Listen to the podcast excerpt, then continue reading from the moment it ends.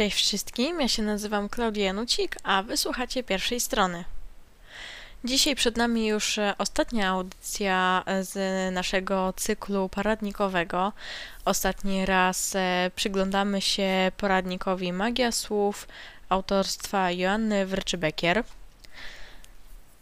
Wydaje mi się, że ta audycja tak na zakończenie jest audycją bardzo przyjemną, Chodzi mi o te tematy, które poruszę, o rozdziały, które na dzisiaj przygotowałam.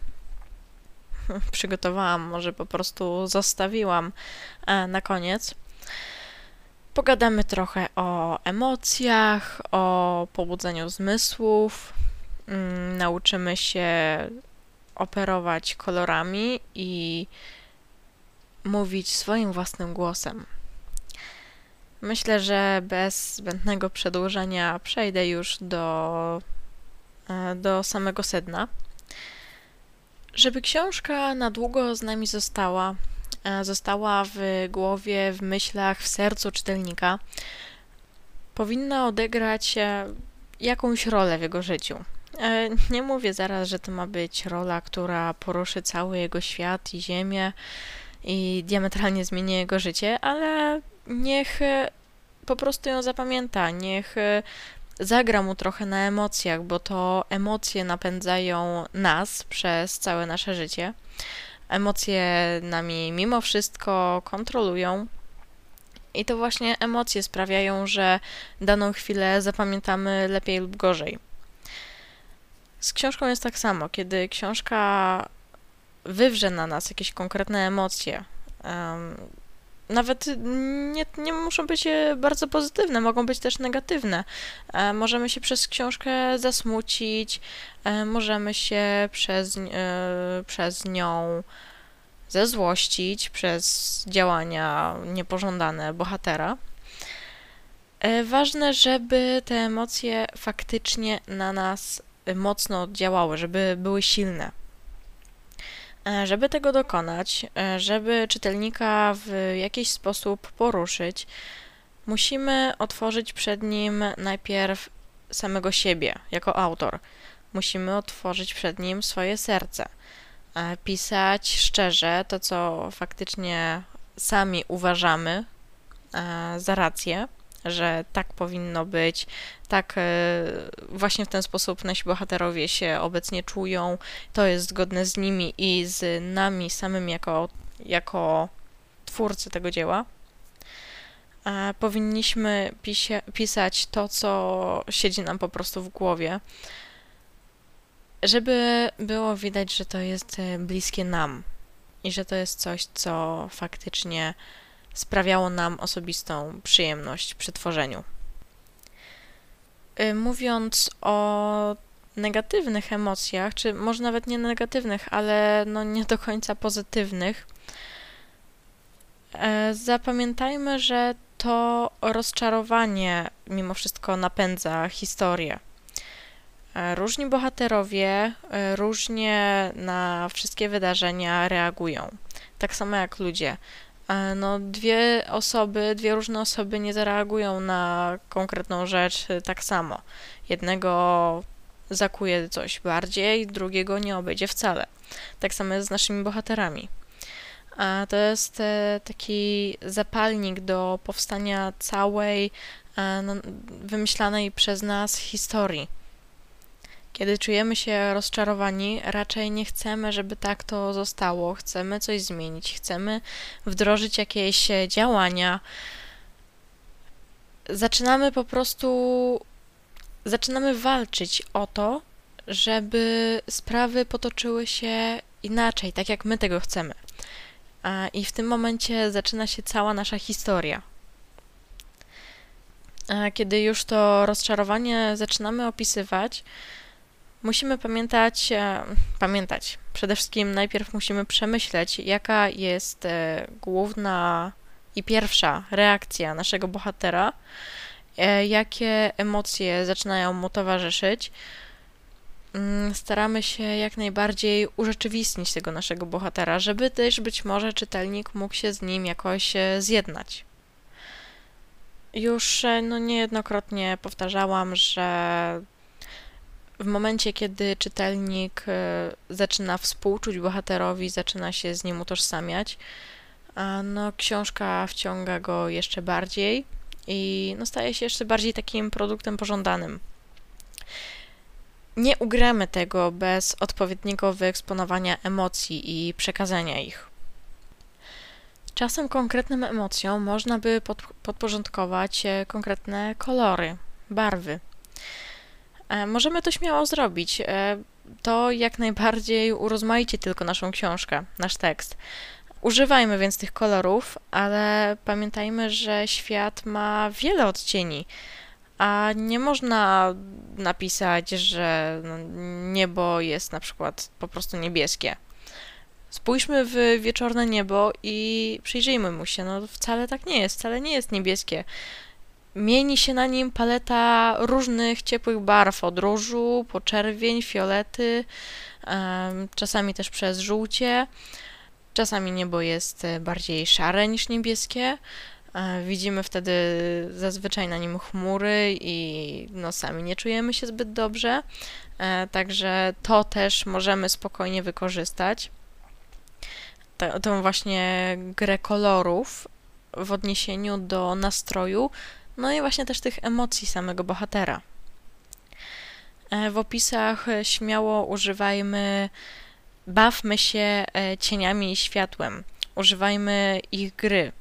Jeśli ktoś miałby problem i nie wiedziałby, jak to opisać, bo no, na przykład tak jak ja, malować nie umiem i nie mam takiego wyobrażenia o właśnie tej grze cienia i światła, no ale to Joanna Wrycza-Bekier przychodzi z taką poradą, żeby po prostu udać się do jednego miejsca o kilku różnych porach i zobaczyć, jak e, tam światło i cień bawią się z nami, naszym wzrokiem.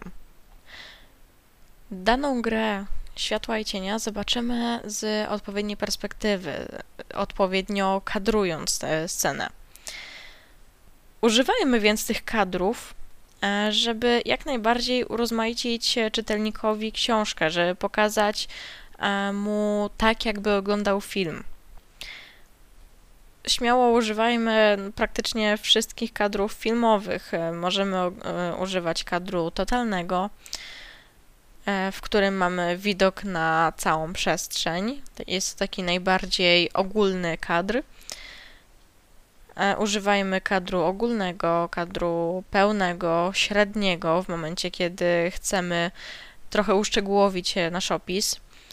Używajmy zbliżenia lub też dużego zbliżenia na te najistotniejsze punkty, kiedy chcemy czytelnikowi, chcemy zwrócić uwagę czytelnika na pewien szczególny punkt, ale przy tym nie wspominajmy mu konkretnie, że bezpośrednio, że ta rzecz zostanie później użyta. E, możemy ten, e, możemy ten kadr, zbliżenie wykorzystać razem ze strzelbą czechową, o której mówiłam w poprzedniej audycji. W momencie, kiedy chcemy uwagę czytelnika jeszcze bardziej przybić do naszej książki, do naszego tekstu, e, chcemy, żeby wtopił się w, ją, w nią jeszcze bardziej, pobudź, pobudźmy jego zmysły. Nie tylko zmysły wzroku, ale i słuchu, węchu, dotyku, a nawet smaku. Wbrew pozorom możemy zrobić to w dosyć prosty sposób. Wzrok jest podstawowym zmysłem, który pobudzamy za każdym razem, kiedy tylko zasiadamy do pisania, kiedy tylko dajemy naszemu czytelnikowi do przeczytania dany fragment tekstu, czy nawet już całą książkę. O tym nie muszę więcej wspominać. No, wzrok jest e, po prostu najbardziej podstawowy. Kiedy mowa natomiast o zapachu, no to tutaj dosłownie w kilku słowach mówiących e, właśnie konkretnie o danym zapachu, możemy zobrazować miejsce dookoła bohatera. Wykorzystując jakieś e, dobrze znane zapachy z dzieciństwa, możemy czytelnika zmusić do przywołania wspomnień e, właśnie z tego okresu. Możemy przybliżyć mu cudowne, słodkie zapachy świeżo upieczonych babeczek wyciąganych prosto z piekarnika, zapachu rozpływającej się gorącej, gorzkiej czekolady albo świeżej mięty, która po przetarciu między palcami wydaje z siebie bardzo intensywny zapach. Nie wiem jak wy, ale ja przed oczami mam właśnie przepięknie pachnące babeczki czekoladowe, które tylko czekają na zjedzenie. Kiedy mówimy natomiast o słuchu, wykorzystujmy do pobudzenia tego zmysłu onomatopeję. Mówimy tu o grzmocie, o huku, o tiktaku, o cichym szeleszczeniu.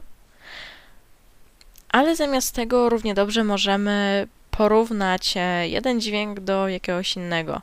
E, możemy porównać rozbrzmiewający dźwięk e, dzwonka do nieznośnego płaczu dziecka. Możemy tworzyć dowolne porównania. Im bardziej kreatywne, tym lepiej, bo tym bardziej zapadną w pamięć. Pisząc o smaku, dobrze jest e, ponoć wykorzystać jakieś skojarzenie, które dana potrawa wywołuje tylko we mnie osobiście i właśnie je wykorzystać, trochę przedstawić czytelnikowi e, właśnie moje osobiste skojarzenia, może jakieś e, wspomnienia, dla uzyskania nowych bodźców, które złowią jego uwagę i które to sprawią, że no wsiąknie w tą książkę jeszcze bardziej i właśnie będzie jeszcze bardziej chętny do czytania tego wszystkiego, bo no pobudzą się właśnie też pozostałe zmysły. Na początku audycji wspomniałam też o przemawianiu swoim własnym głosem. To jest ten moment, e, kiedy do tego właśnie przechodzę. Chodzi tu o przede wszystkim o odnalezienie swojego własnego stylu pisarskiego a odnajdziemy go tak naprawdę na zasadzie prób i błędów. Musimy po prostu najpierw trochę popisać, trochę się rozeznać z własnym, z własnymi, z własnymi upodobaniami tak naprawdę, żeby po prostu przekonać się, co najbardziej nam pasuje, w czym się najlepiej odnajdujemy, jakiem, jak jest nam najlepiej pisać, jak nam to najlepiej idzie. Kiedy piszemy, zostawiamy po sobie pewien ślad, Ślad, który, jeśli dobrze wszystko pójdzie, zostanie już e, na wiele lat po tym, jak nas już nie będzie. A skoro tak, musimy dać czytelnikowi tą cząstkę siebie, żeby widać było, że to jest faktycznie nasz ślad, że to my go zostawiliśmy, to my jesteśmy za niego odpowiedzialni i no gdyby nie my, to jego by po prostu nie było, że on świadczy o naszej obecności. Musimy też pamiętać, że piszemy przede wszystkim dla siebie. Przede wszystkim dla siebie, bo to na pierwszym miejscu nam ma się podobać ta książka, musimy być, być z niej dumni, musimy chwalić się nią, być zdolnym do tego, no a nie będziemy do tego zdolni, kiedy nie będziemy się czuli jako autorzy tej książki, nie będziemy czuli, że to jest coś naszego. Mimo wszystko jednak e, musimy pamiętać, że piszemy też dla innych. Piszmy więc to, co sami chcielibyśmy przeczytać, ale no miejmy z tyłu głowy właśnie naszych czytelników, dla których to, to e, ta książka pozostanie na długo po nas. Równocześnie musimy też pamiętać o rzeczy tak naprawdę bardzo trudnej, mianowicie o tym, że to, co publikujemy, nie będzie perfekcyjne, bo nic po prostu takie nie jest. Nie ma żadnego człowieka idealnego, który wykonywałby wszystko bez najmniejszego zarzutu, a za sobą zostawiałby tylko kwitnące kwiatki. Nikt nie tworzy rzeczy bez skaz. Każdy do wszystkiego mógłby się przyczepić przynajmniej z jedną rzeczą. E, nasz czytelnik też tego nie oczekuje, że nasza książka będzie perfekcyjna, że nie będzie miała e, żadnych e, negatywnych aspektów, że no będzie się spodziewał, że jednak w którymś momencie ta noga, to pióro mogło się troszkę powinąć i został zapisany pewien mały błąd, którego nawet sam autor nie, e, nie wychwycił, a takie rzeczy też się zdarzają bardzo często. Najlepsze jest jednak w tym wszystkim to, że takie rzeczy przybliżają w gruncie rzeczy autora do czytelnika. E, pokazuje, że autor nie jest jakimś e, nie wiadomo jakim guru nieosiągalnym, nietykalnym, tylko zwykłym człowiekiem, jakim jest e, każdy inny czytelnik, odbiorca. A jest to też taka nadzieja dla przyszłych debiutantów, w tym też dla mnie, że no każdy od czegoś zaczynał. Każdy wielki autor zaczynał właśnie od y, tych rzeczy, o których ja właśnie mówię. Uczył się tego na, sw na swoich błędach i na swoich błędach szkolił swój warsztat. A już tak e, pod koniec Joanna Wrcza-Bekier przekazuje nam 10 prostych ćwiczeń e, zaproponowanych przez Jeffa Goinsa, mam nadzieję, że dobrze wymówiłam nazwisko, które pomogą nam odnaleźć i zrozumieć nasz głos. E, przeczytam je Wam teraz. Numer jeden to opisz samego siebie za pomocą trzech przymiotników. Numer dwa. Zapytaj samego siebie, czy piszę tak, jak mówię. Numer trzy. Wyobraź sobie swojego idealnego czytelnika. Opisz go w szczegółach. Czy ma poczucie humoru? Lubi się wzruszać, a może woli konkrety i fakty, a potem spróbuj napisać krótki tekst dla idealnego czytelnika i tylko dla niego. Numer 4. Zanotuj tytuły pięciu książek czy blogów, które lubisz czytać. Zastanów się, czy są do siebie podobne, co intryguje Cię w sposobie, w jaki zostały napisane. Zwykle to, co nas zachwyca, jest tym, do czego dążymy. Numer 5. Wypisz swoje najważniejsze inspiracje artystyczne i kulturowe. Czy nawiązujesz do nich w swojej twórczości, a może ich unikasz, bo uważasz, że inni tego nie zrozumieją?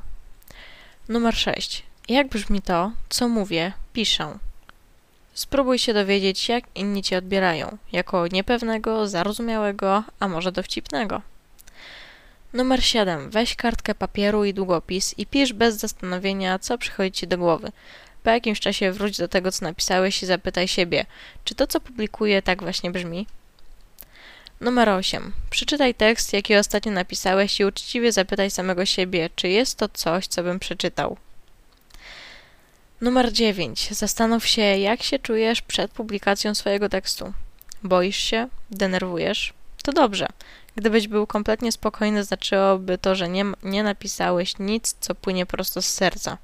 Skoro ty jesteś obojętny, czytelnik również zobojętnieje. I numer 10. Czytaj na głos to, co napisałeś. Przecież ćwiczysz swój pisarski głos, prawda? Teraz masz okazję przekonać się, jak on brzmi. Zadania te nie są takie trudne, o, chociaż też w sumie zależy jak dla kogo. Zależy który punkt. Niektórzy mogą mieć problem przed. Nie chcę powiedzieć, że byciem szczerym sam ze sobą, ale no po prostu wiem, że tak jest. Może to trochę brzmi brutalnie, ale nie będziemy to owijać w bawełnę. Po przeczytaniu swojego tekstu zwróćmy jeszcze tylko uwagę na to, jak budujemy zdania, jakiego używamy słownictwa, jak, e, w jaki sposób stawiamy interpunkcje i jak dzielimy same akapity. No i przede wszystkim musimy być cierpliwi. E, czasem może się nam wydać, że tekst pisany jest dosyć monotonny, ale później może to wybrzmieć e, dużo mocniejszą akcją. Taka trochę na zasadzie takiej ciszy przed burzą. Na sam koniec tego rozdziału jeszcze ze strony Joanny Wryczybekier pada stwierdzenie, że nasz pisarski głos to przejaw życiowej dojrzałości. I tą kwestię już pozostawię dla każdego indywidualnie. Tak na sam koniec chcę Wam jeszcze powiedzieć, że no, mamy przedstawione wszystkie te porady, e, wszystkie są bardzo dobre. E, być może komuś uda się je wszystkie zastosować, ale nawet jeśli nie, nawet jeśli nie, do, nie dojdzie to do skutku, mm, naprawdę nikt się nie powinien załamywać, bo mimo wszystko musimy wypracować swój własny warsztat i tymi wszystkimi poradami możemy się jedynie kierować. Jasne, są to porady dobre do, do tego, żeby napisać e, coś interesującego, coś ciekawego, ale jeśli ktoś jest na samym początku całej tej podróży pisarskiej, no to nie oszukujmy się, że po prostu nie da rady od razu wcielić w życie tego wszystkiego. E, jest tego po prostu za dużo, nie wszystko idzie zapamiętać. I ze wszystkim trzeba się też na początku oswoić. Także, no i ja przynajmniej tak robię, że piszę po prostu po swojemu, e, z tyłu głowy starając się mieć po prostu te wszystkie porady, ale przede wszystkim na pierwszym miejscu stawiam to, żeby pisać tak, jak ja uważam, a potem ewentualnie jak y, przy redakcji stwierdzę, że no nie, to się nie nadaje, no to wtedy bardziej zastosować się do tych wszystkich porad. No ale jednak no, naszym pierwszym, najbardziej podstawowym założeniem powinno być to, żeby przede wszystkim tą książkę skończyć. A cofając się bez przerwy i zatrzymując się przy każdym zdaniu, zastanawiając się, jak to dobrze napisać, żeby się spodobało, żeby było według tych zasad, no to obawiam się, że tej książki szybko nie skończymy. Także no tym słowem ode mnie e, chciałabym zakończyć ten e, cały nasz cykl poradnikowy. Mam nadzieję, że jednak parę z tych porad e, zostanie Wam w głowach. Być może, co istotniejsze, parę osób sobie wypisało. Może faktycznie się do tego zastosujecie, ja w to nie wnikam. No, słyszeliście zresztą, co przed chwilą powiedziałam. Niech każdy robi co chce, niech każdy pisze według siebie. A ja w tym momencie bardzo serdecznie dziękuję Wam za wysłuchanie tej audycji, za wysłuchanie całego tego cyklu. Mam nadzieję, że bawiliście się przednio. Mi się mówiło jak zwykle bardzo dobrze. No i słyszymy się za tydzień. Cześć!